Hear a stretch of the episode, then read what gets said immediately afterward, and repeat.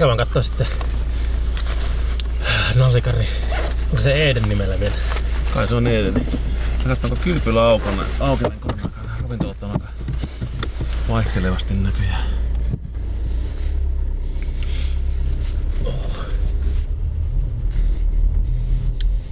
Niin kuin rautaa nostamassa. Paljonko lähtee?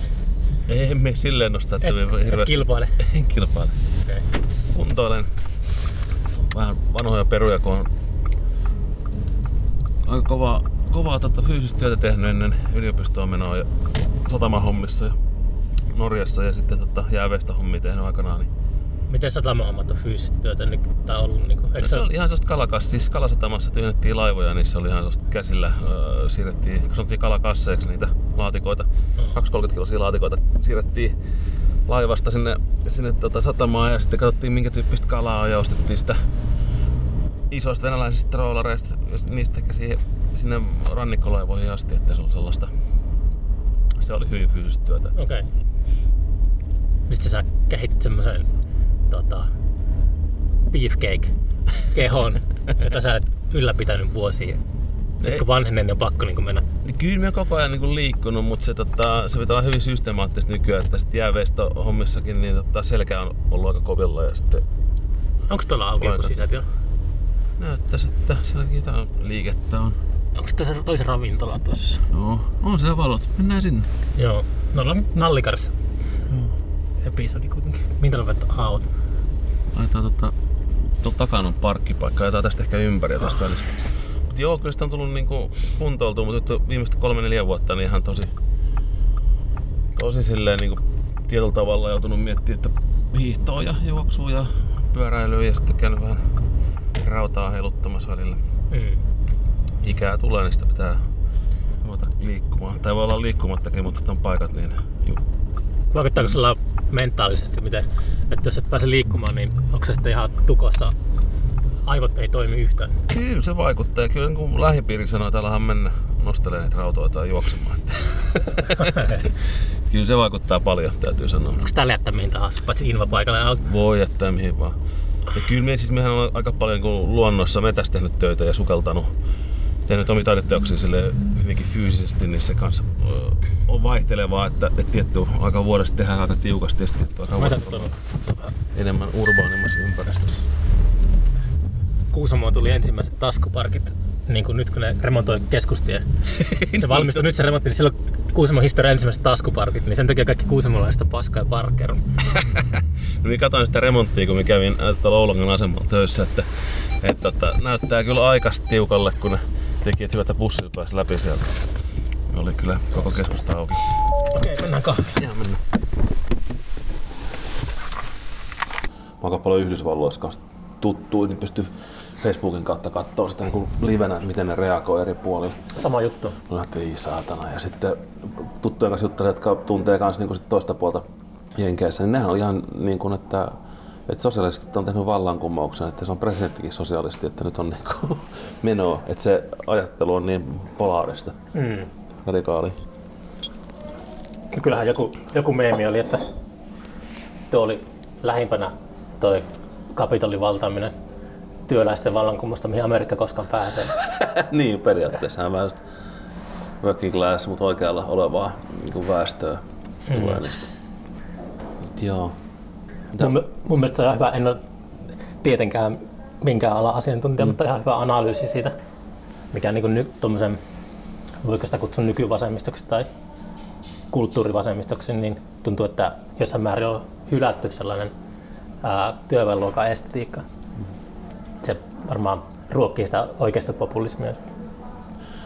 Niin, ja sitten kyllähän se niin kun, ne tematiikat on hirveän samanlaisia, kun katsoo ulkopuolelta ja sitten katsoo Suomenkin historiaa, että, että tota, taloustilanteet, elinolosuhteet menee vaikeammaksi, sitten haetaan sitten sieltä oikealta sitä näkökulmaa, se on erilainen ja Suomessakin on samanlainen tendenssi käynnissä. Mm. Onko se sitten vasemmiston kriisi vai mikä, mutta niin se vaan menee ja siinä sitten jotenkin tuntuu sille, että nykypuolueella niin, niin, niin, niin se ajankohtaisuus, kiinnittyminen se ajankohtaiseen niin kuin sfääriin niin on vähän haastavaa ja sen takia nämä uudet, uudemmat tota, rakenteet pärjää niin hyvin, kun ne vastaa niihin kysymyksiin aika suoraan. Samalla tavalla niin kuin vihreät ja persut esimerkiksi, niin ne on aika ideologisia puolueita kuitenkin. Mm. Ihmiset suhtautuu aika tunteen siihen sitten. Niinpä. Mutta en tiedä, kyllä se mielenkiintoista on, miten tämä maailma makaa sanotaan 5-10 vuoden sisällä, että on isoja murroksia niin demografia, ikäjakauman muuttuminen meillä ja, mm. ja jollain tavalla niin kuin, taide, taide, jos miettii sitä omaa kenttää, taidekenttää, niin se on sellainen barometri, mikä, kuumemittari, mikä näyttää asioita ja vähän ennustaa asioita ja reagoi tulevaa ja on vähän turhan sensitiivisenkin oloinen välillä, mutta se sensitiivisyys on hyvä, koska se tuo esiin niitä kipukohtia paljon, mitä saattaa olla pinnan alla. Onko taidekenttä semmoinen, että ne oikeassa olleet muistetaan? Että eikö, se, eikö se ole kuitenkin aina semmoista roiskimista? Että sitten jos tutustuu johonkin ihan lähimenneisyydenkin tuota, taidekenttään, niin mm. sillä on oltu vähän niin kuin kaikin puolin osoitettu joka suuntaan, mutta sitten jos puhutaan 60-luvusta, mm. niin sitten sieltä muistetaan ne, jotka on osunut oikeaan. Ne unohdetaan ne, jotka on Kyllä varmaan muistaa, muistaa kaikki, riippuu vähän siitä kannasta, kuka on mitäkin mieltä, mutta kyllähän se heijastelee muutoksia, mikä mun mielestä on kiinnostavaa. Minä itse taiteen aika vahvana sellaisen mahdollisten tulevaisuuksien kartottamisen välineenä ja jollain tavalla taiteilijat ja taidekin hakee mun sektorissani sitä sijaintia suhteessa niin kuin muutokseen. Niin. Teknologiseen muutokseen, ehkä jollain tavalla talouteen ja politiikkaan ja luontoon liittyviä paljon siihen kuin elämään, elämään ja siihen, miten me niin kuin ihmisinä suhteudutaan siihen maailmaan, mikä meidän ympärillä on. Ja se voi olla sen ekologisen kriisinkin syytä, että jonkunlaista reaktiota täytyy tapahtua johtuen isosta ympäristömuutoksesta, minkä sisällä me ollaan, eikä se ole mitenkään niin kuin katoamassa. Jotenkin sellainen, että itse sitä suhtautuu aina, aina niin kuin silleen, taiteilijana, että kiinnostuu jostain tietystä ilmiöstä tai tulee joku, jonkunlainen komissio tai joku kysytään, että voisi sitten tutkiskella tällaista aihetta ja sitten rupean tutkimaan sitä, etenen tiedollisesti aika pitkälle sen asian kanssa ja sitten sit tulee jonkunlainen teos ja se on ele johonkin suuntaan. Niin. Ja, ja se on tosi kiinnostavaa ja sitten se on tosi tietyllä tavalla vapaata. Taiteessa on se, se niin kuin erilaisuus journalismiin tai johonkin tiedon tuottamisen malleihin, mitä tapahtuu akateemisesta ja muussa tiedon kentässä, että se on aika pitkäkestosta että tekijät tekee pitki, pitkästi, ehkä niin koko uransa mittasi kaaria niin kuin teemojen parissa ja sitten, sitten se on jollain tavalla myöskin vähän, vähän tota vapaampaa ja herkempää. Se on ehkä semmoinen, siinä on semmoinen riski kaikessa, jos niin jotenkin, jos uhraa elämänsä jollekin tietylle asialle, niin eikö silloin niin kuin, miten paljon sitä uskaltaa kyseenalaista? Eikö se ole tärkeää, että kyseenalaistaa sen koko ajan ja sitten jotenkin No si- niin, se voi olla, niin. Että no. mä, oon, mä oon nyt käyttänyt 20 vuotta tähän yhteen asiaan ja yhtäkään aamulla katsoo peiliä tajuaa, että hetkinen, mä en ole samaa mieltä kuin 20 vuotta sitten, mä oon ihan väärässä. Sitten tulee sellainen... Siinä pitää olla sitä rohkeutta siihen, että pystyy tekemään. Se on usein haastavaa, koska... Otella. Saatiin vieraata podcastiin. Joo, nyt tuli jotain. Totta. Ei toi, kyllä me pärjätään. Mitä? Että kyllä me pärjätään. No joo, selvä. Niin, niin se tota, jollain tavalla niin, niin, niin en tiedä, onko se väärässä olemista, mutta sehän on sitä kasvamista. Puhutaan 90-luvun, itse on jostain varhaisnuoruudesta asti tehnyt tätä hommaa ja ollut käynyt sen kaaren, mitä taidekoulu koulumaailma jollain tavalla tarjota, niin, niin tota, kyllä se maailma oli aivan erilainen 90-luvulla. Se maailma, mihin niin kuin valmistauduttiin taidelukiossa ja maailma, missä tehtiin töitä niin kuin pitkin poikien Suomeen, niin tota, muussa kuin taidekentässä niin oli erilainen. Mm. Ja maailma muuttuu, ihmiset muuttuu, pitää niin kuin jollain tavalla pystyä, tai ei pakko, mutta se on ihan hyvä, hyvä muuttaa sitä horisonttia. Minulla itse ollut aina vähän sellainen, ollut sellainen kilvottelevakin mieli siinä, että millä tavalla, että miten ne asiat avautuu mm. tekemisen kautta ja millä ne aina muuttaa. Jos oikein rohkeasti lähtee johonkin suuntaan, niin se muuttaa sinua ja, ja, ja sen takia mulle se on tutkimusmatkailua, vähän se taiteen tekeminen ollut aina. Onko se, tutu, onko tutustunut tuohon Alvin Toffleriin? En, en. Hän teki vuonna 70 sen kirjoitti tuon Future Shock-kirjan. Hän oli niin vähän tota Marcel McLuhanin hengenheimolainen. Mutta se kertoo siitä, että spekulatiivista tietenkin, mutta silleen miten muutokset, muutokset yhteiskunnassa niin aiheuttaa sellaisen saattaa aiheuttaa semmoisen shokkitilan ihmisille, että, että ei ihmiset mukaudu. Evoluutio, semmoinen tota, niin kuin biologinen evoluutio, se ei niin kuin pysy teknologisen kehityksen mukaan. Ja se aiheuttaa semmoisen niin kuin cell shocking tai niin kuin traumaattisen uh, kollektiivisen sairauden. Tämä on mielenkiintoinen juttu, koska hyvin vahvasti se oma tekeminen niin taiteilijana kuin sellaisena taide- ja kulttuurikentässä tai tässä yleisessä elämässä olevana toimijana niin on, on sitä syvä tutkiskelu on sellaisen hybridisen olemassaolon tutkiskelu, että miten me eletään tällaisen, tällaisessa maailmassa, missä teknologinen kehä ja elämänkehä, eli elämä syvä, syvä, sy, syvälle tuonne geologiseen rakenteeseen, missä on bakteereja tai ihan yläilmakehää, missä on elämää, mitä sille välillä tapahtuu, niin miten ne sulautuu yhteen. Mm. Ja miten se ei välttämättä ole niin, niin tota, sellainen tota, se voi olla hyvinkin ristiriitainen ja kova se kokemus. Ja kun tausta on kuitenkin siinäkin, että tulen Kuusankoskelta, joka on paperiteollisuuskaupunki, niin se ne tehtaat itsessään ja niiden tapa toimia on muokannut ympäristöä, mutta samaan aikaan on tuottanut, tuottanut valtavan tota, taloudellisen hyödyn alueella oleville ihmisille ja kyllä niin kuin meidänkin perheisiin se on heijastunut ja niin, ihan, ihan, ihan duun, duunari, duunariperhe, niin se kuitenkin niin kuin se maailman muuttuminen ja teknologiset muutokset ei puhuta nyt mistään niin kuin, tietoteknisestä muutoksesta, vaan ylipäänsä niin on, on aiheuttanut sen, että me ollaan 250 vuodesta tultu savupiirteistä ulos. Mm. Isä... Eikö Kekkonen vielä niin kuin syntynyt niin, savupiirteistä? Isä, isäukko syntyi tehaskylässä niin talon sisällä ja pestiin heti saunassa. Ja minä, minä, minä olen jo niin, tota, teen omassa työssäni työtä keinoilujärjestelmien kanssa. Et se hyppy, mitä meidän niin kuin kahdessa sukupolvessa tapahtuu, niin on, on, on ihan käsittämätön. Se mikä ihmeessä tulee. On, ei mikä ihme, jos se on niin kuin ihmisille haastavaa ja meidän järjestelmälle haastavaa. Että jos ajattelee evolutiivisesta olentoa, niin se on aika hidasta se evolutiivinen kehitys.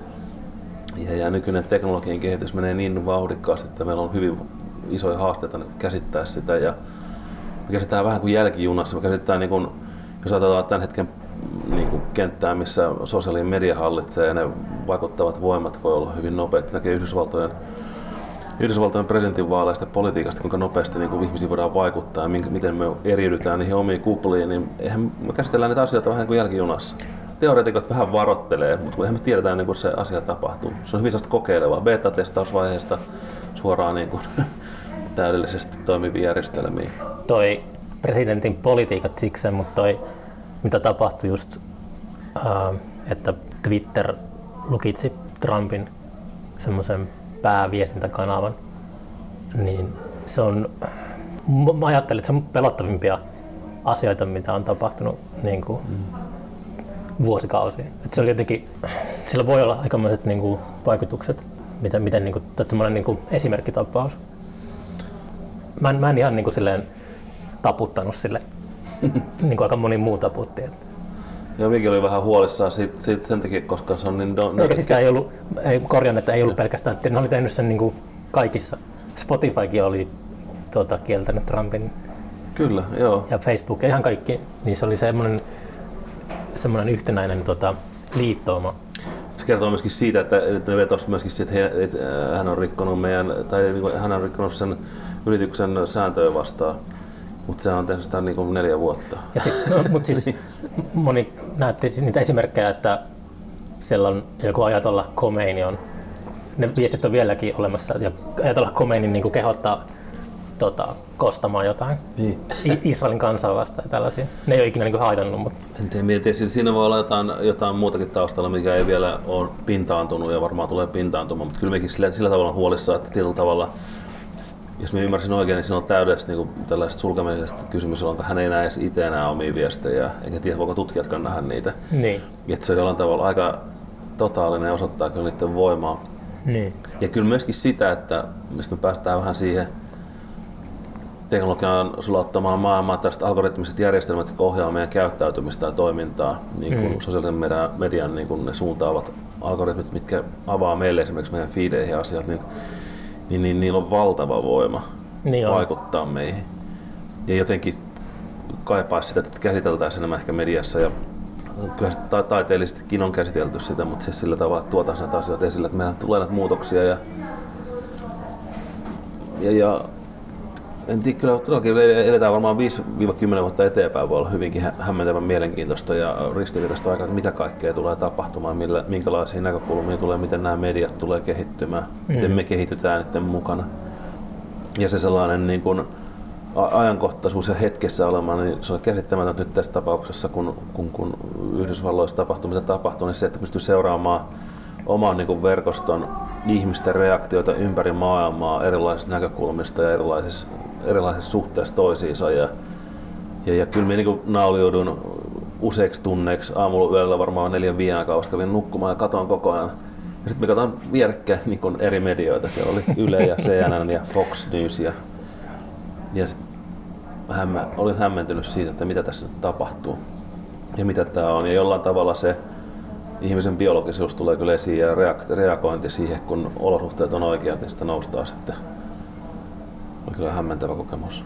Mutta joo, kyllä noin vahvoja elementtejä ja jollain tavalla sitä on tutkiskeltu siis taiteen kentässä. Tietysti McLuhan on ja muut teoreetikot Jack Burnham on erittäin mielenkiintoinen kaveri kanssa, että hän niin toisen taidekenttään 60-luvun lopussa, 70-luvun alussa erilaisten näyttelyiden ja tekstien muodossa sen teknologisen ja teknologia ja elämän ja taiteen suhteen ja vähän sellaisen systeemisen suhteen myöskin, että miten niin kuin isommat rakenteet, systeemiteoria, jossa puolustusrakenteessa muuten niin heijastuu niin siihen maailmaan, missä eletään jo 60-70-luvulla ja miten, miten tota, ohjelmistot ja teknologiat voi olla osa sitä. Miten taiteilijat voi tiltavaa kommunikoida myöskin niiden kautta, että ihan kääntentäkäviä asioita käsiteltiin silloin jollain tavalla siitä ajattelusta kai hirveän pitkälle olla päästy, että samanlaista teknologista murrosta meillä eletään vieläkin, että, että kun tietotekniikat on kehittymässä, jos viime vuosi oli insinööritieteiden ja laskennan, laskennallisen niin tekniikan kehittymisen vuosista, että tämä vuosista tulee olemaan jotenkin tutkijoiden mukaan biologian vuosista, koska sitä nyt tällä hetkellä muuttamaan biologisia rakenteita jollain tasolla ja, ja, ja jollain tavalla niin tämä meidän tämä viime vuosi on osoittanut, että me ollaan todellakin eletään jollain tavalla biologisessa vuosisadassa, koska meidän välineet ei ollut meillä oli tietyllä tavalla välineet siihen, että miten, miten niin kuin reagoida tuohon koronaan, mutta sitten tota, äh, ne aikajänteet tuollaisessa pandemisessa sairauksessa ja, ja siinä, miten meidän järjestelmä pystyy reagoimaan, niin ne niin sanomat niin kuin, ihan haasteensa, mutta realiteettinsa, millä tavalla tehdään rokotteet ja miten reagoidaan niihin tauteihin. Mutta sinällään niin pandemiat ei ole mikään uusi asia, että, että itse olen elänyt sellaisessa perheessä, missä on polio ja tuberkuloosin tota, läpikäyneet ihmiset nyt jo edesmenneet oli läsnä koko ajan ja jotenkin näki sen, se oli arkipäivää, että oli tästä epidemioiden ja pandemioiden rampauttamia tai muuttamia ihmisiä lähipiirissä. Ja se oli hyvin normaalia ja se oli jotenkin arkipäivästä jotenkin suhtaudun tähänkin koronaa vähän samalla tavalla, että se on jollain tavalla väistämätön ja luonnollinen osa meidän ihmisten elämää, mutta me ollaan eletty vaan sanotaan 450-luvulta lähtien sellaisessa maailmassa, missä on tehokkaat antibiootit ja tehokkaat rokotusohjelmat ja länsimaissa ollaan aika turvasoltu siltä, siltä maailmalta. Niin. Ja nyt jollain tavalla kohdataan sitä, mitä elämä on ollut kymmeniä tai satoja tuhansia vuosia tai miljoonia vuosia aikaisemmin. Mm. Reali, reality check. reality check, kyllä, että ei siinä. Ja jollain tavalla ollaan elettykin siinä. Meillä on hyvin kiihtyvä, kiihtyvä maailma ollut. Ollaan pystytty kehittymään nopeasti teknologisesti, biologisesti ja nyt otetaan vähän vähän uudelleen arviointia tässä ja se on aika kova välillä. Hmm. Tota, haluatko avata vähän sitä niin kuin koko biotaiteen käsitettä, kun mä luulen, että se saattaa olla aika monelle vieras. Et sä, oot, niin, sä oot niin biotaiteen läänitaito. Miten se meni? Joo, siis me tota, me on ollut, äh, ollut biotaiteen läänintaiteilija niin, niin, lähes viisi vuotta ja lopettelemassa tuolla äh, taiteen edistämiskeskuksessa. Ja, mutta biotaide itsessään on taiteen muoto, jossa, jossa e, elävä elämänmuoto on osa taidetta ja tietyllä tavalla elävä elämänmuoto, eli ihminen katsoo tai kokee sen teoksen. Ja se on vähän haastava termi, koska, koska tota, en tiedä oikein voiko ihmistä kutsua biotaiteilijaksi vai onko enemmän sellainen niin monitaiteinen lähestyminen ihmisille, että, että, että biotaiteen kenttä on aika moninainen. Suomessa on biotaiteen seura, joka myöskin tekee paljon muutakin puhtaasti biotaidetta. Että, että se on kenttänä erittäin kiinnostava ja se on jollain tavalla myöskin niin kuin,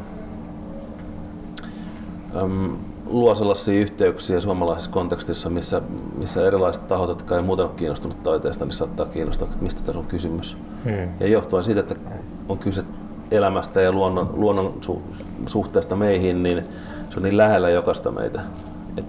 Jossain tilanteessa taidehan voi jäädä vähän ulkopuolelle useamman ihmisen elämänpiiristä, mutta elämä on niin lähellä, me ollaan eläviä olentoja meitä, että biotaide jotenkin toimii aika mielenkiintoisella tavalla hyvin lähelle jokaista ihmistä täällä. Mistä, mistä toi biotaide, niin kuin, mistä se termi on perästä? Mistä se niin alun perin on toi koko ää, suuntaus kotoisin? Biotaide tulee ehkä terminä 90-luvun puolen välin 2000-luvun, 2000-luvun vaihteen tekijöiden niin kuin ulkomailla tapahtuneesta tällaisesta heräämisestä bioteknologioiden kanssa tehtävää taiteeseen. Eduardo Katz äh, ja, ja Joe Davis niin nimestä taiteilijat lähti niin kuin, ja oli useat muut, se on Madonna ja, jotka lähti tekemään taidetta, taidetta aika tietoisestikin sellaisesta näkökulmasta, miten tehdään niin kuin, bioteknologisesti tai te, biologisten rakenteiden kanssa taidetta joko geneettiseltä pohjalta tai jollain tavalla jalostamiseen liittyvien näkökulmien kautta. Ja siinä tullaan sellaiselle alueelle, mikä on hirveän vahvasti yhteiskunnalle myöskin sen takia, koska meidän ruokatalous, lääkettä, lääketieteen prosessit ja muut on hyvin niin kuin teknologisoituja mm. tällä hetkellä.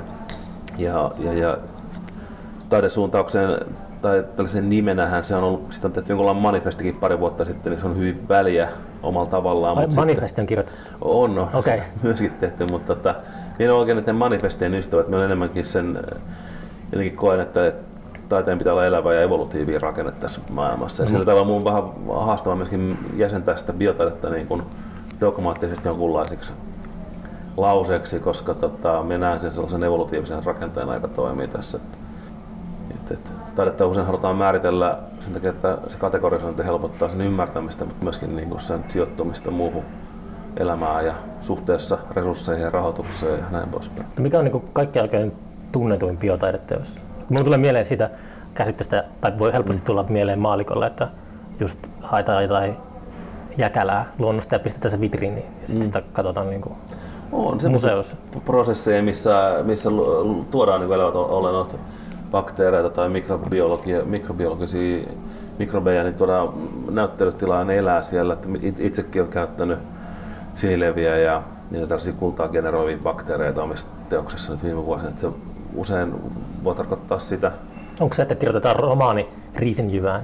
Onko se biotaide? No ei, mutta siis äh, kirjoitetaan roma, ge, ro, äh, romaani gene, geneettiseen materiaaliin voi, voi okay. olla. Voisi olla kyllä riisijyväkin, mutta riisijyvässä on potentiaali elämästä, kun taas geneettisessä rakenteessa se voi olla itsessään jo elävää. Ja sitähän niin datan siirtoa, siis biologisiin rakenteisiin, DNA-rakenteisiin, sitähän puhutaan, että se saattaisi olla yksi tapa säilyä valtavia määriä dataa. Onko se, onko se, onko se CRISPR, mikä se on se? No CRISPR on teknologia, mikä nousi muutama vuosi sitten, jossa käytetään bakteerien puolustusmekanismi, jossa ne uh, editoi niin kuin itse virusten osia, jolloin se virus ei, ei pysty, niin kuin, ei tunnista sitä niin kuin, uh, niin kuin Miten se rokote toimii? Eikö se niin kuin... No ei, siis se CRISPR on teknologia, jolla pystytään muuttamaan geneettistä rakennetta, joka sitten heijastuu siinä organismissa, mikä siinä on suoraan. Okei. Okay. Eli se, se on vähän niin kuin elokuvan editointi, että voidaan laittaa kappaleet yhteen, mutta tässä on sellainen haaste, että, että iso osa genetiikkaa, näin niin kuin munkin amat, valistuneen amatöörin biologian ymmärryksellä, niin on niin sanottu mustaa materiaalia, että me tiedetään tarkkaan sen alueen niin kuin toimivuutta ja nyt puhutaan, että kun editoidaan sitä pintatasoa, mitä, mikä ymmärretään, niin se heijastuu laajemmin. Ja se ei ole ehkä ihan niin suoraviivaisen, suoraviivainen ja helppo tie kuitenkaan. Mm. Mutta kyllähän se tarkoittaa sitä, että jos ymmärretään, että minkälaisia piirteitä on, niin se, ne piirteet voidaan jollain tavalla niin kuin, voidaan jalostaa paljon nopeammin ja tehokkaammin. Ja niitä, siis sitä tekniikkaa on, on, on sit käytetään hyvin paljon niin, niin tutkimuksessa ja, ja, ja se on tällainen uusi normaali siinä suhteessa tällä hetkellä. Hmm. Ei pidä leikkiä Jumalaa. Ei. Voisi riittää välillä leikkiäkin, jos jotakin niin. tauteja pystyy etukäteen parantamaan? Tai? Kyllä, sitten en tiedä, ihminen on vähän sellainen, että se tekee sen, mitä se pystyy tekemään valitettavasti. Hmm.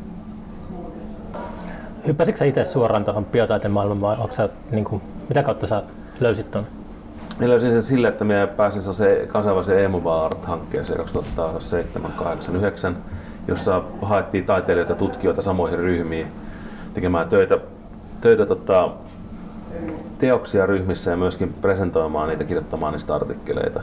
Hmm. Ja siinä oli äh, Rovaniemen yliopisto, yliopisto Atenan yliopisto ja Viinin niin Polytekninen yliopisto mukana.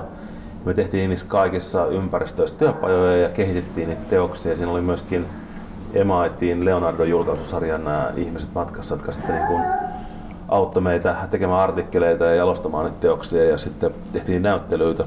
Tuutko niin enemmän ak- akateemiselta puolelta, vai niin kuin taiteilija? Sillä? Miten tuun siitä rajapinnasta, taiteen ja akateemisen maailman rajapinnasta? Tässä on ollut yliopistossa? Niin kuin... ollut, ja sitten on ollut tuolla Arktisen keskuksen näyttelykeskus, näyttelyyksikössä tiedekeskuskehittäjänä pitkään ja äh, Arktinen keskus on monitieteen tutkimusyksikkö, jolloin me tein niitä tutkimusyksiköiden äh, kanssa yhteistyötä, kun tehtiin näyttelyitä. Jolloin se on huipputason jäätikkötutkimusyksikkö, huipputason tota, ympäristömuutokseen liittyvä monitieteinen yksikkö, niin minä sula, sulaudun ja tietämättäni sitä omaa tulevaisuutta niin biotaiteessa, niin sulaudun sellaiseen tutkimuksen tapaan, mikä on hirveän yleistä nykyään. Tähän monitieteisesti monitieteellistä tutkimusta perustuu johonkin haasteeseen, mikä on oikeasti olemassa.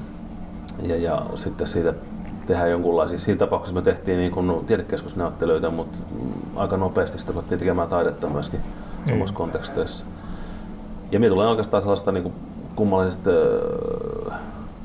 äpärämäisestä hybridistä niin kuin katutaiteen ja, ja, ja tällaisen ää, taiteen tekemisen, ympäristötaiteen tekemisen ja biotaiteen tekemisen kentästä, joka sulautuu taiteen ja tieteen väliseen to- toimintaan. Ja, ja, ja se on aika mukava paikka olla.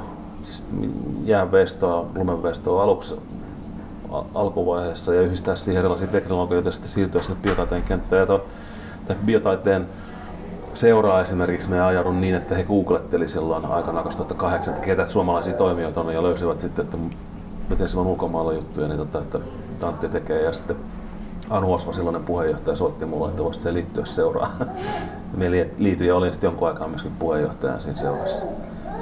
Et se biotaiteeseen sujahtaminen ehkä tuli, tuli sen kautta, että, että oli, teki aika paljon teoksia ja työtä suomalaisella luonnon tai luontokäsityksen parissa, mutta samaan aikaan tiedekeskuksessa. Ja yhdisti siihen sitä taiteen tekemisen,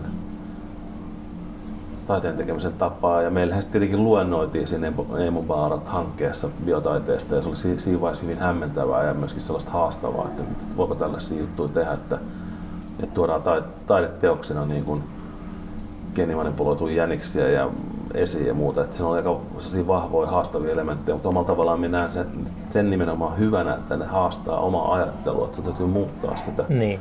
tapaa, miten sä näet. Että se, ja vieläkin vähän peräänkuulutan, että jos tehdään kriittisiä avauksia journalistisesti tai taiteellisesti, niin on hyvä olla hyvä tiedollinen pohja, mitä mm. kritisoi. Et se ei ole sellaista niin kuin tunnereaktioa Niinpä. Siihen syyllistyy Kos, kyllä helposti. Kun niin se on niin nopea reaktiivi juttu. Se on melkein missä tahansa, ei pelkästään niin kuin tässä, tässä tota, biologian, biotaiteen kentässä, vaan yleensä, miten me eletään, niin me reagoidaan tunteella niin äkkiä. Mutta se on se intuitio, mikä niin kuin kehittyy. Että mä oon ennenkin käyttänyt semmoista tota, vertausta, tai onko se nyt analogia, mm. mikä se niin kuin käy museossa, kävelee käytävällä ja siinä on tauluja kummallakin puolella ja yhtäkkiä niin kuin vaan joku taulu pakottaa pysymään, pysähtymään sen kohdalla. Mm. Ja se, sitä ei pysty sanallistamaan, mutta joku siinä teoksessa puhuttelee. Ja sitten siellä on niin kuin sata taulua, jotka ei niin kuin tunnu missään, mutta se on semmoinen nopea alitajunnallinen päätös, että, että tämä, niin kuin, tämä puhuttelee tämä taideteos mua. Mm. Että se tulee niin kuin jostakin syvältä sisimmästä se tunne jota on tietenkin koko elämänsä aikana kehittänyt. Että on semmoinen, mm. kaikki, kaikki niin kuin, mitä kokee elämässä, niin kasautuu jonnekin ja sitten sitä käyttää arjessa hyväksi.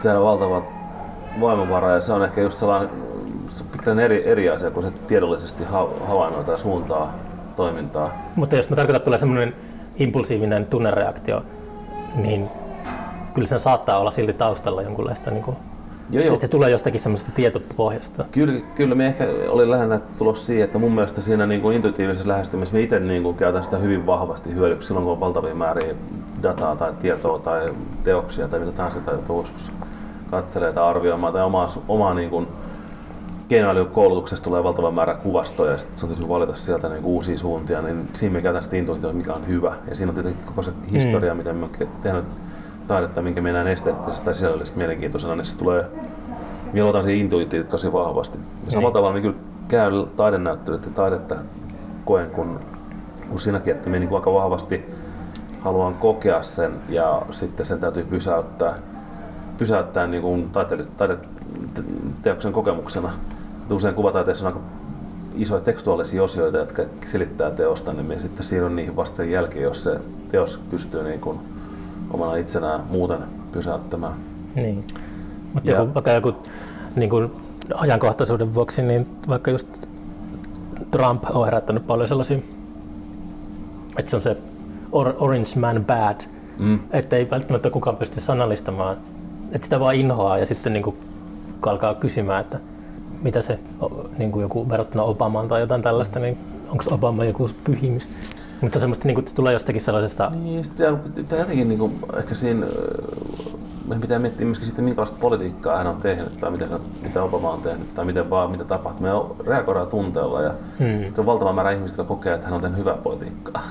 Niin. ja sitten tota, pitää ottaa huomioon, että, että Yhdysvaltojen talous on jollain tavalla toiminut aika, aika hyvin hänen aikanaan ja sitten myöskin se, mitä me ymmärrän itse siitä, niin, niin, niin Obama, siis tota, Trumpin aikana ole tehty hirveästi mitään avaavia sotatoimia. No se on sam- se, mitä mutta, mä Mutta samaan aikaan se on kyllä vetänyt sitten joukkoja ja aiheuttanut sitten tietyllä alueella aikamoisia kriisejä ja haasteita. mutta mut kyllä me, me, me, sitä mieltä, että pitäisi niinku vähän objektiivisemmin katsoa, että mitä tapahtuu. Mä oon todella mm, positiivisesti yllättynyt tai iloinen siitä, että ei jatketa samoilla linjoilla niin se, mukaan. Se on tärkeää, että on semmoinen niin kuin symbolinen mm, Isä, isähahmo, että ei ole sellainen kaos semmoinen, tota, ää, mihin, mihin sitä voisi verrata?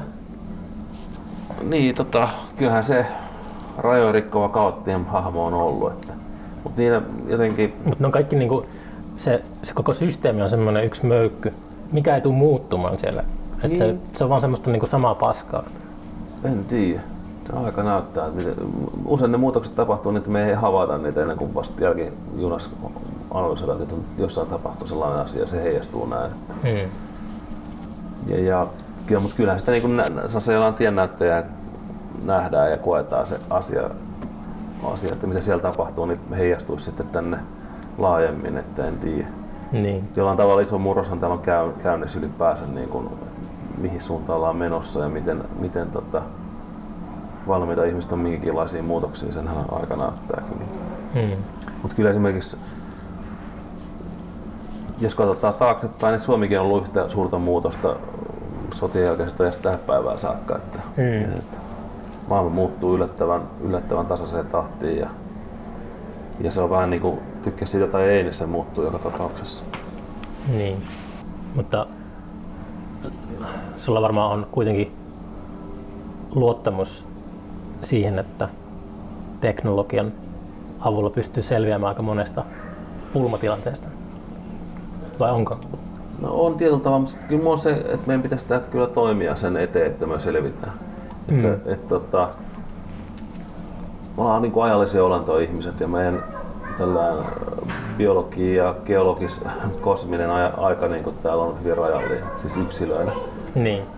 Ja jos mietitään sitä, että mitä se niin kuin, mikä, mikä se niin tulevaisuus on, se on meidän lasten tai meidän läheisten lasten tulevaisuutta ja, ja jollain tavalla sitä pitäisi pystyä niin kuin heijastelemaan sitä omaakin tekemistä vähän sillä, että mitä jää jälkeen. Hmm. Et, kyllä minä näen niin taiteen tekemisenkin sellaisen, että en nyt välttämättä niin rakastunut omiin teoksiinkaan, vaan myös siihen, että jos se ajattelu muuttuu tai tapa muuttuu, millä me niin luotaillaan tai nähdään maailmaa, niin se on se isompi kysymys. Ideoiden käsittely luovan prosessin kautta.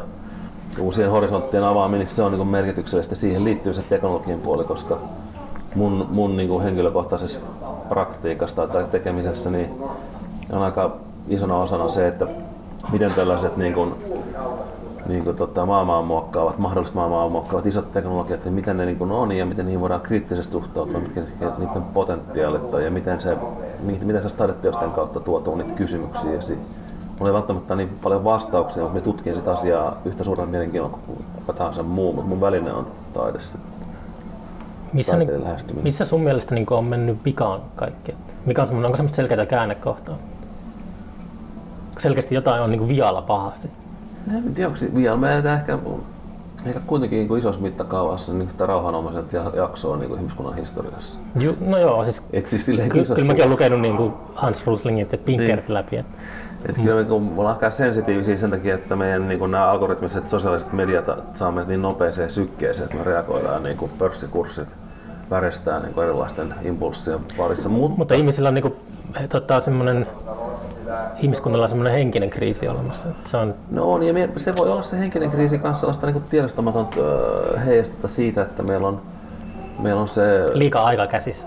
Liikaa aikaa käsissä lännessä ja sitten, sitten meidän niin se ympäristön muuttuminen, muuntunut ympäristökriisin vaikutus on kuitenkin niin, kuin niin käsin kosketeltavaa. Eteläalueiden lämpeneminen, lajien liikkumisen muuttuminen. Siis niin, mutta vaikuttaa, mun, mun, mun, mielestä esimerkiksi se, että me ollaan paniikissa, että Afrikasta tulee väkeä tänne, niin Afrikanhan tulee väistämättä väkeä, koska se lämpiää niin paljon, että se ne tulee biologisiin organismeihin liikkumaan tänne, koska siellä niin elinolosuhteet ei ole suotuisia. Mm. Ja poliittiset epävakaudet ja sodatkin usein on heijasteita niin kuin ympäristössä tapahtuvista isoista muutoksista.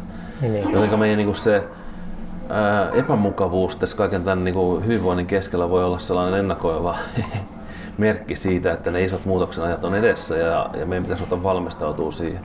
Ja sitten meidän tiedä, koska se on tapahtunut, se, että asiat rupeaa menee huonommaksi. Tietysti teollisen vallankumouksen jälkeen meidän, meidän tota, niin kuin ympäristön vaikutus on ollut ihan eksponentiaalinen. Siis se näkee ihan hiilidioksiditason nousussa ilmakehässä, että tällaisia määriä ole ollut niin kuin hmm. satoihin tuhansia vuosia, miljoonia vuosia.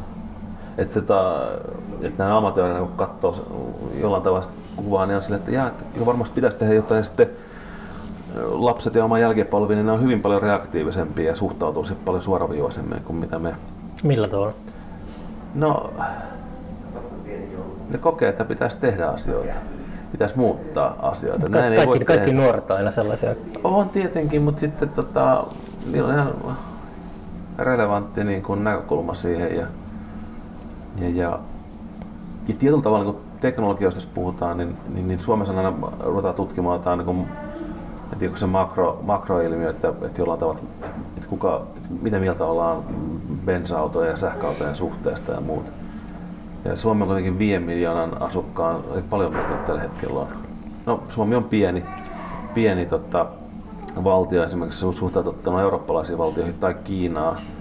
Ja jos kiinalaiset haluaa ruveta käyttämään tai amerikkalaiset äh, sähköautoja tai nyt bisnesorientaatio isojen firmojen kääntyy enemmän sähköautoihin, niin sitten tulee muuten sitten tulee käytettävämpiä ja on tehokkaampia teknisesti kuin polttomoottoriautot, niin jos ne saattaa olla jopa taloudellisesti halvempia, niin, niin mikä se, mitä tulee tapahtumaan? Teknologia ja talous tulee ohjaamaan meidän suuntaa. Hmm. Että Suomen, suomalainen keskustelu jollain tavalla niin junnaa että mitä me ollaan mieltä tästä asiasta, mutta maailman isot muutokset tapahtuu huolimatta siitä, mitä mieltä me ollaan asioista tai ei olla. Että kyllähän se niin kuin... Niin. Mä syytän itse tota, nykytilanteesta ainakin uutismediaa. Se on jotenkin sellaista päähajoa, kun katsoo jotakin kymmenen uutisia ja sitten menee sen jälkeen internettiin, niin se maailma on ihan erinäköinen. Tai ehkä sitä internettiä voi syyttää. Mutta jotenkin tuntuu toi, just Amerikassa on ne tota, suuret kanavat. Niin, jotka on jakanut todellisuuden, ne splitannut ihan täysin. Mm. Katso Foxia ja CNN, niin no, sillä sanotaan niin kuin Rashamon tyyliin. Mm, tota. Kyllä, nähdään aivan eri, eri tavalla se, mm. mitä tapahtuu. Sitä pitäisi ehkä enemmän tuoda esiin, koska sitten kuitenkin, jos ajattelee vähän, riisuu siitä pois sitä tietyllä tavalla, ajattelee niitä niin kuin, niin ihmiset kaikki, molemmin puolin haluaa jonkinlaista niin ihmisarvoista elämää itselleen. Ne näkee vain, että tavat ja toiminnat on erilaisia, mikä se, miten se saavutetaan. Niin tässä nyt voi kyllä lätistyä tästä Amerikan tilanteesta ja ehkä niin kuin tilanne rauhoittuu, kun mm. tulee vallanvaihto ja sitten se jotenkin normalisoituu. Mutta mä oon aika skeptinen, että toisaalta toi vaan niinku kiihtyy toi meininki. Niin. Ei, ne, ei ne 75 miljoonaa Trumpin kannattajaa, niin ei ne, ei ne niinku mihinkään häivy. Ei, kyllä se... No toivottavasti tilanne tasattuu, mutta vähän epäilen kuitenkin. Toi on niin Framilla ollut nyt tässä. Joo, jotenkin se on Pari- polarisoitunut ja siitä on tullut sellainen, se on niin keskiössä tällä hetkellä meidänkin, meidänkin maailmassa. Mutta jollain tavalla se Yhdysvaltojen politiikka heijastuu Eurooppaan ja Suomeenkin vahvasti. Mm. Että, tai ainakin se nähdään heijastuvan tänne. Mutta kyllä me niinku, miten se sanois, nykymaailmassa, tulevassa maailmassa, niin se tiedon jakautuminen ja sen löytyminen niin tulee olemaan aina enemmän ja enemmän pirstoutunutta. Ja eihän välttämättä nämä suuret mediat ole pystynyt seuraamaan sitä muutosta niin vahvasti. Mm. Että mitä niin kuin maailmassa tapahtuu, millaisia näkökulmia on. Ja, ja. Mä katsoin, tota, mä tein semmoisen sosiologisen testin. Mm. Uh, mä odottelin tuossa syksyllä, että tapahtuisi jotain, joku niinku tragedia, Mm. uh, morbid. Mutta sitten tuli se uh, Viinin tota, te- isku, se, missä mm. se tyyppi ampui siellä Viinin kaduilla, niin mä ryntäsin heti, heti Twitteriin Mm. ja mä pistin tota, hashtag Wien shooting mm. tai joku tämmöinen. Olihan se Viinissä se tapahtunut. En muista. Mutta Joo. muistaakseni, se oli se. Ja sitten mä aloin seuraamaan sitä uutisvirtaa, sitä niin kuin fog of waria. Se informaatio, mikä osoittautui myöhemmin täysin vääräksi, se oli ihan valtava. Että siellä koko ajan niin kuin puhuttiin, että täällä on ympäri kaupunkia niin kuin taisteluja menossa ja kaikki tällaista. Ja se oli niin kuin ihan täysin niin kuin bullshittia. Ja sitten jossain vaiheessa sinne tuli, alkoi tulemaan niin kuin, se oli mun mielestä aika ärsyttävä tapa, että pistetään niin kuin omat muistot. Että silloin kun mä olin tuolla Viinissä, mä olin tuossa niin kaksi vuotta sitten tuossa samassa paikassa ja sitten joku semmoinen selfie sieltä ja se tulee siinä hashtagissa. Se oli vähän semmoinen älyttävä. Ja sitten tulee noin, niin kuin, että rukoillaan Mm. Viinin puolesta. Ja sitten tuli ne, jotka kritisoi niitä, jotka rukoilee. Mutta mun mielestä ne ihmiset, jotka rukoili niiden uhria ja sen kaupungin puolesta, niin se oli jotenkin sillään paljon kauniimpi niin kuin ajatus taustalla kuin se, että pistetään itsensä kautta se tragedia. Mä, oon tuo, mä kävelin tuolla niin kuin viime vuonna. Eli se oli silleen mielenkiintoista seurata sitä, miten ihmis, ihmiset käyttäytyy sosiaalisessa mediassa. Niin, on kaikki yleisinhimillisiä piirteitä, että verrataan, niin inhimillistetään ja sitten tuodaan se lähelle itselle ja sitten myöskin sitten reagoidaan siihen jollain tavalla. Mutta kyllähän ne on niin voimista ja jollain tavalla aika kuvaavaa, että on vahvistimia erilaisille asioille. Sosiaalisen median niin kuin, ra, niin kuin, se reaktiivisuus, niin sehän vahvistaa sitä. Mm.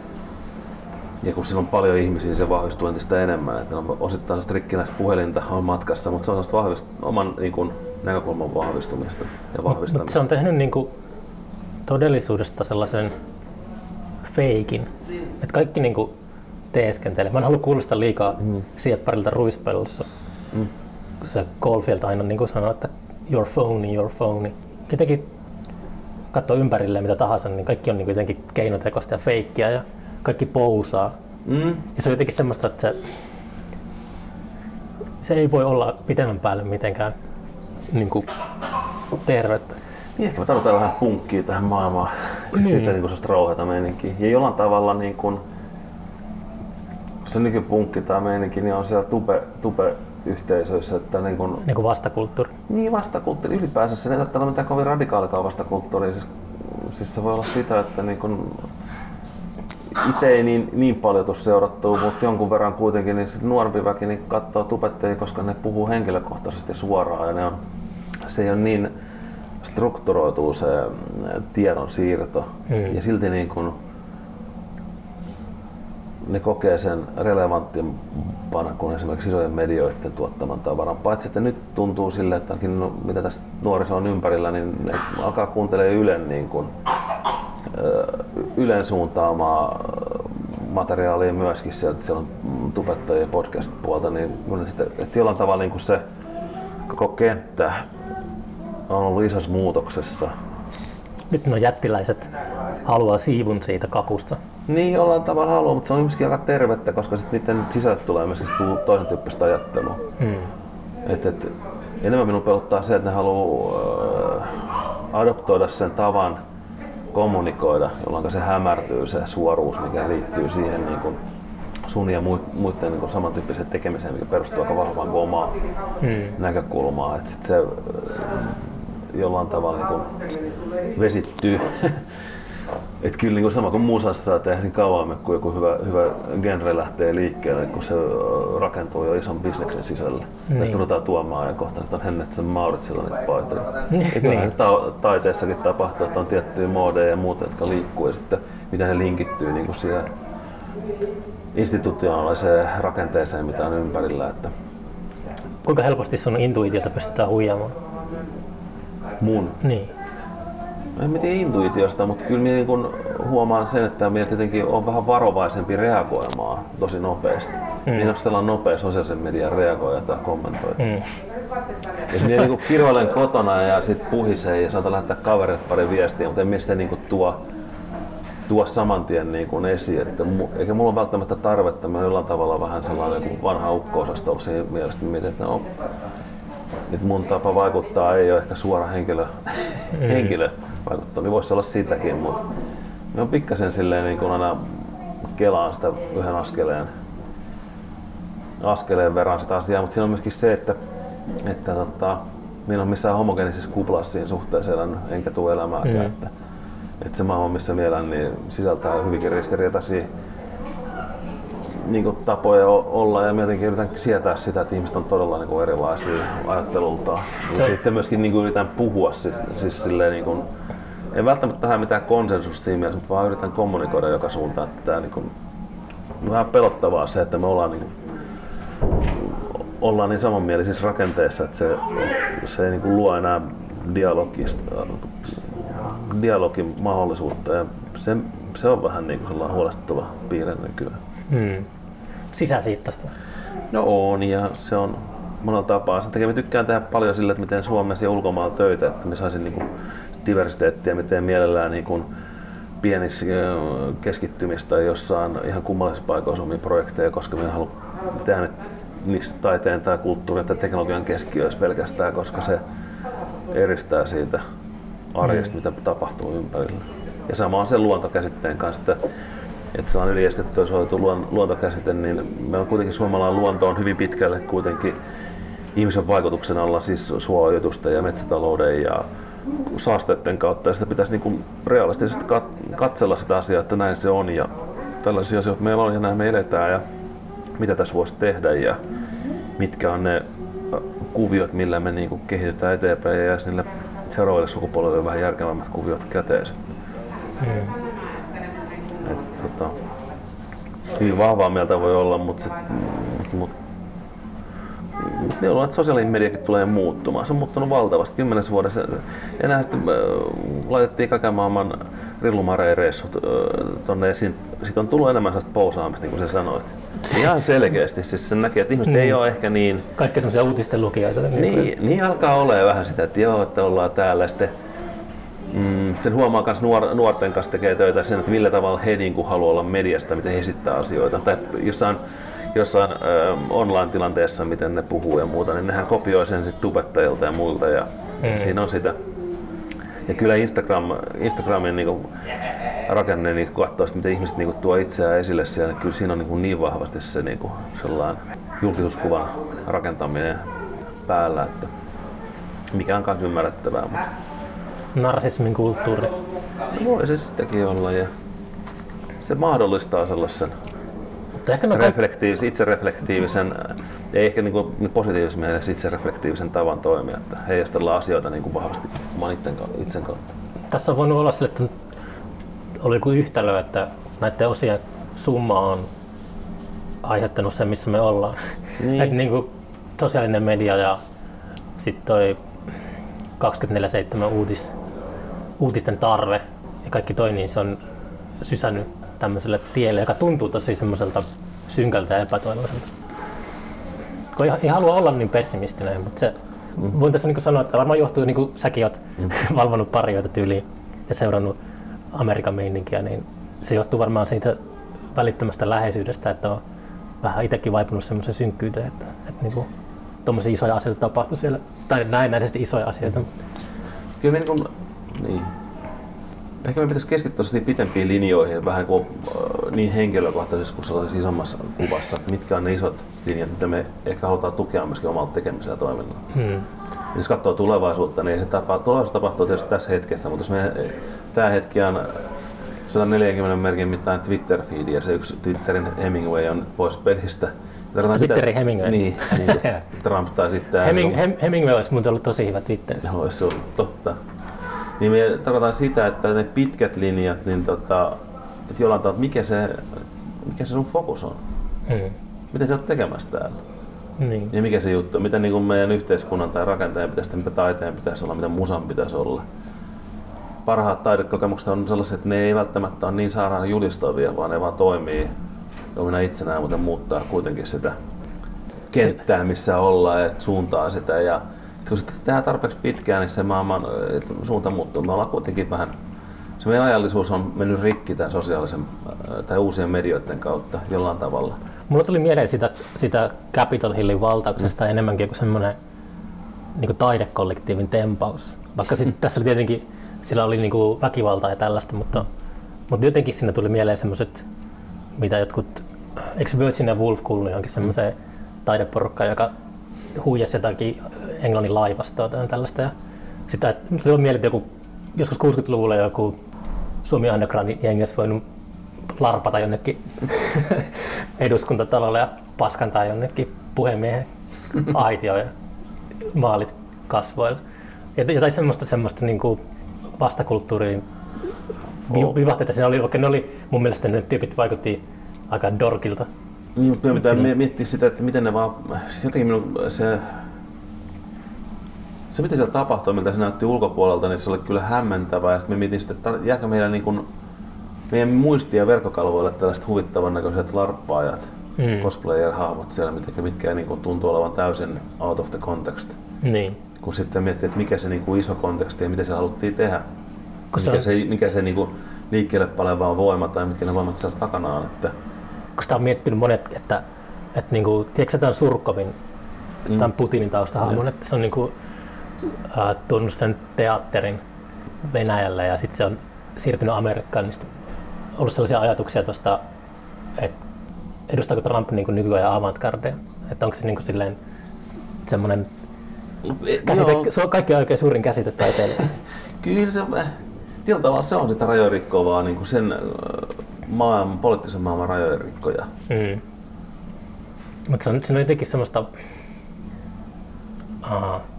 En tiedä, joku, joku, joku sen tota, sanoi jossakin Redditissä tai jossakin, mm. että oli jotenkin paljon turvallisempi olo, kun se oli Twitterissä. Nyt ei tiedä, mitä se puuhaa. Niin, että se on pinnassa ja sä näet, mitä sieltä tulee. Että niin. tavalla siinä on just se, se mikä se näet, se pystyy sieltäkin ennakoimaan ja reagoimaan, mutta kyllä se niinku, ne jutut, mitä se teki, niin kyllä ne on niinku, jollain tavalla se on normalisoi sellaisen käyttäytymisen, mikä ei ole ollenkaan niin kuin mun mielestä. Mm.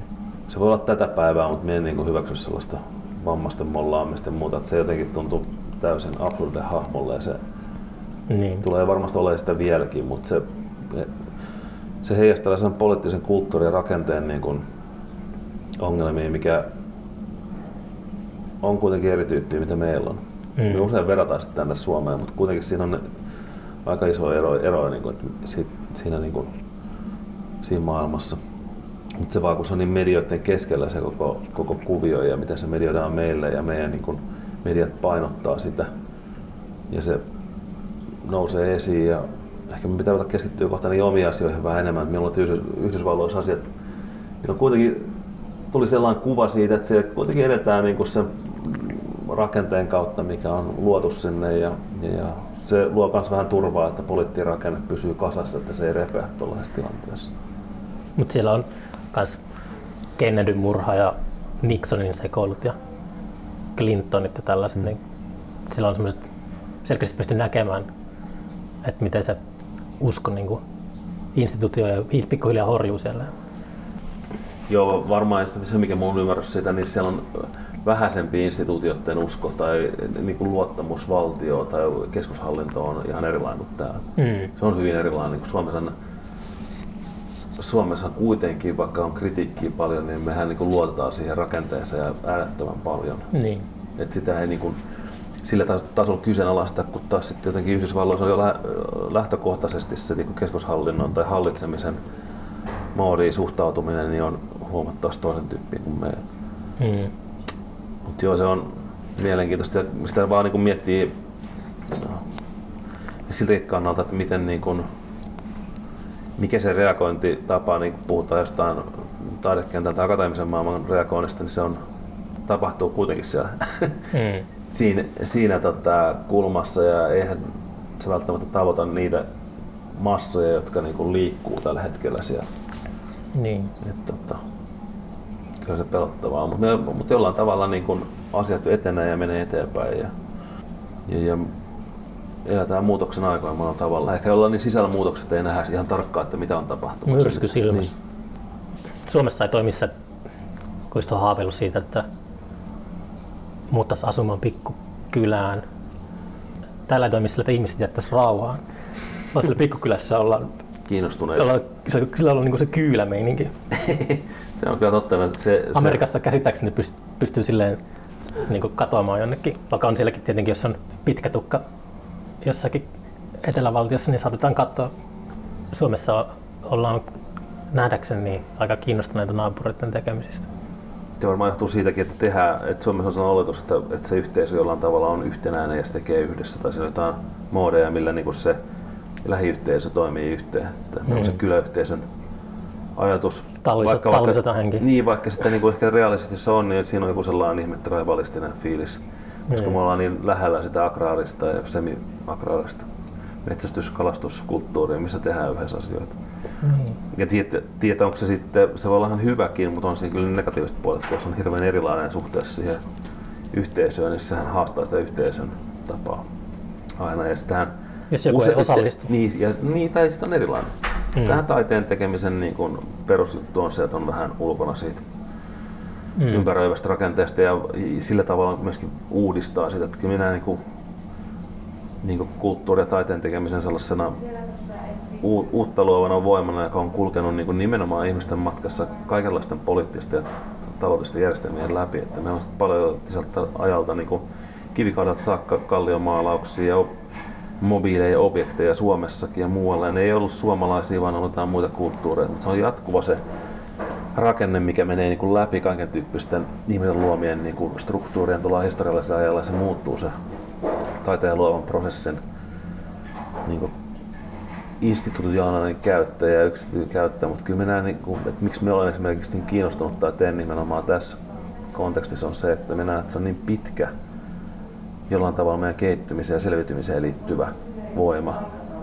Ja se haastaa myöskin sellaisen ehkä populistisen tai populaarin siinä suhteessa, että, että ei ole ehkä sellaisia niin kuin, totuuksia, jota ei voisi haastaa. Vaikka mm. usein tuntuu, niin kuin taidekenttä tuntuu aika konservatiiviselle ilmaisun ja sisällön kannalta myöskin, että mennään aika, siellä haetaan vähän niin yhteistä ääntä myöskin. Mm. Mutta silti se on voimana niin kuin käänteen tekevä ja se on mielenkiintoista nähdä, että mitä autoritäärisempi rakenne, niin sen enemmän ne haluaa tehdä kulttuurisia, maani, niin kuin kulttuurin, kulttuuri tällaisia ohjelmia tai rakenteita, millä ne haluaa niin kuin valjastaa sen niin kuin se kriisimoodi, koska kyllä taide niin kuin jollain tavalla on sitäkin, että kun tarvii muutosta, niin se rupeaa, se on reagoinnin Mm.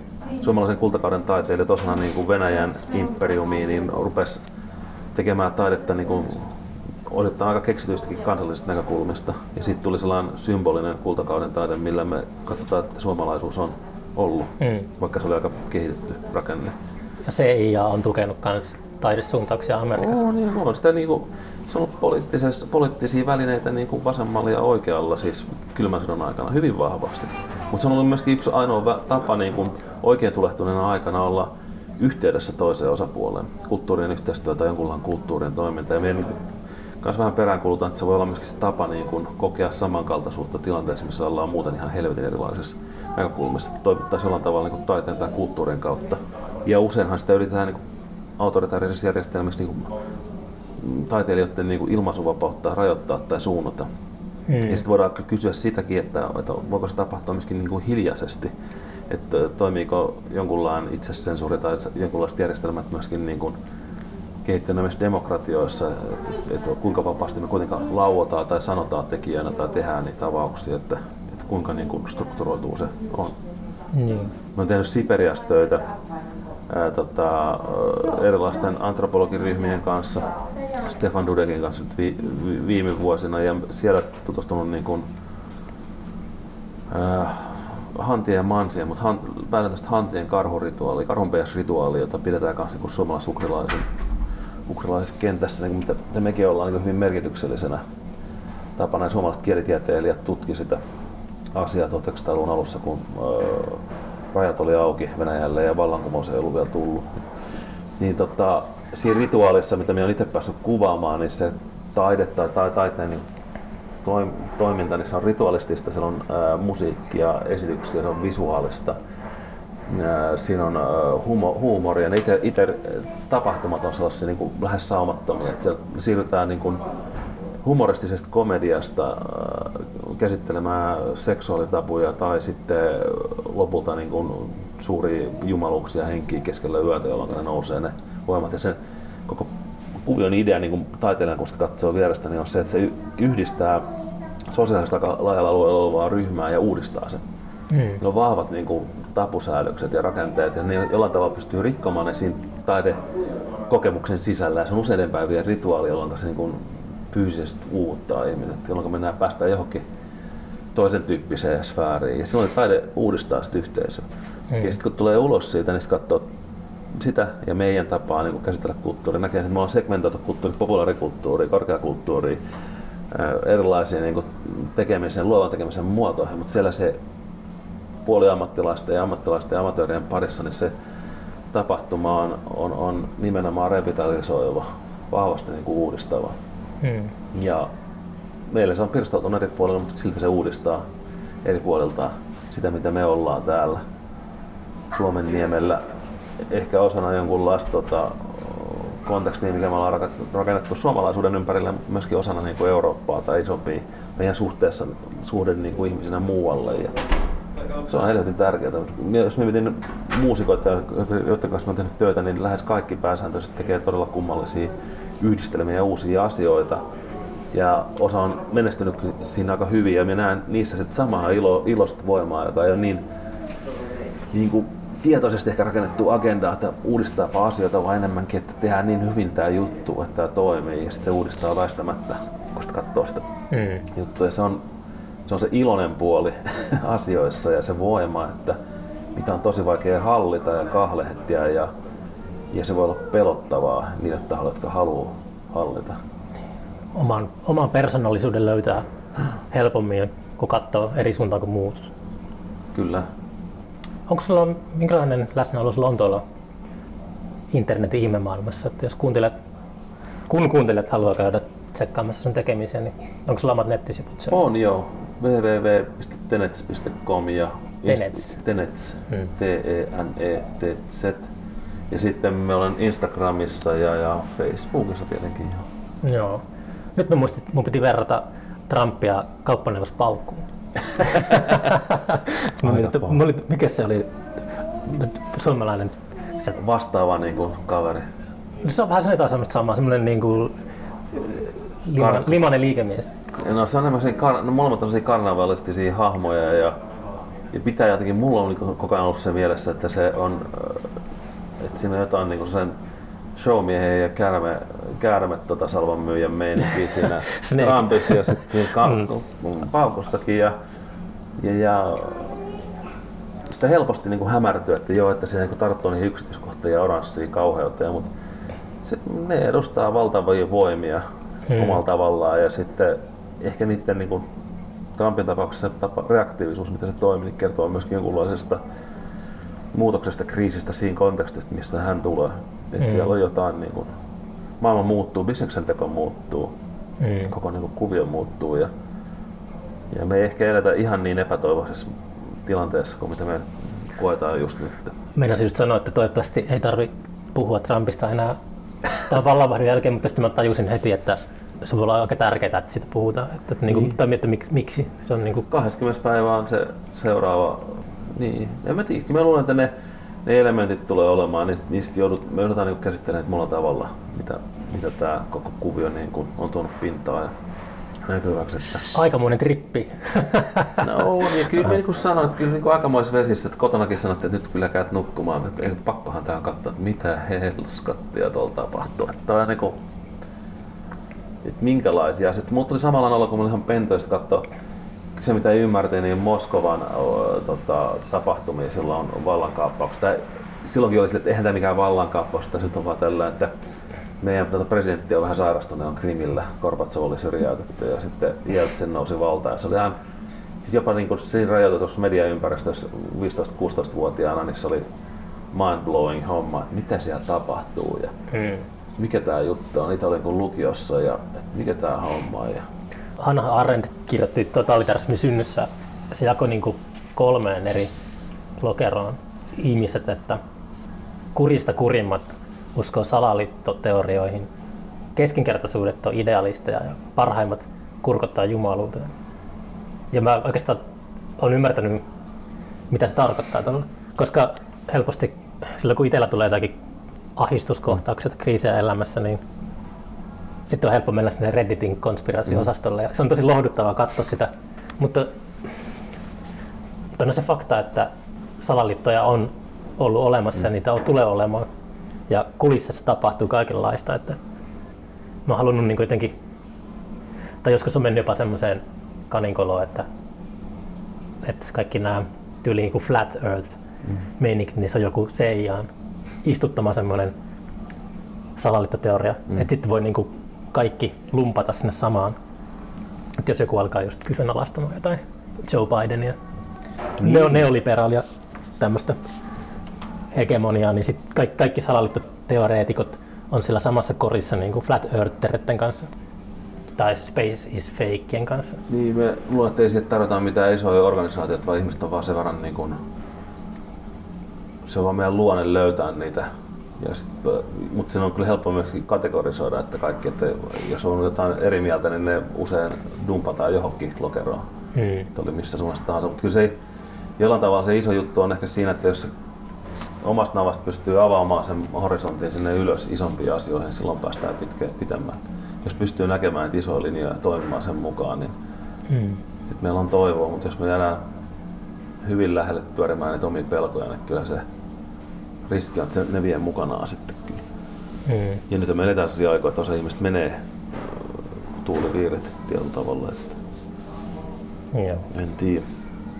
Mutta okei, eiköhän tässä syvää, tek- syvää tekstiä, mutta tota, väki viihtyy. Kiitos, kiitos paljon, että hyvä. löytyi aikaa. Olkaapa hyvä. Kiitos. Seuraavalla kerralla. Joo.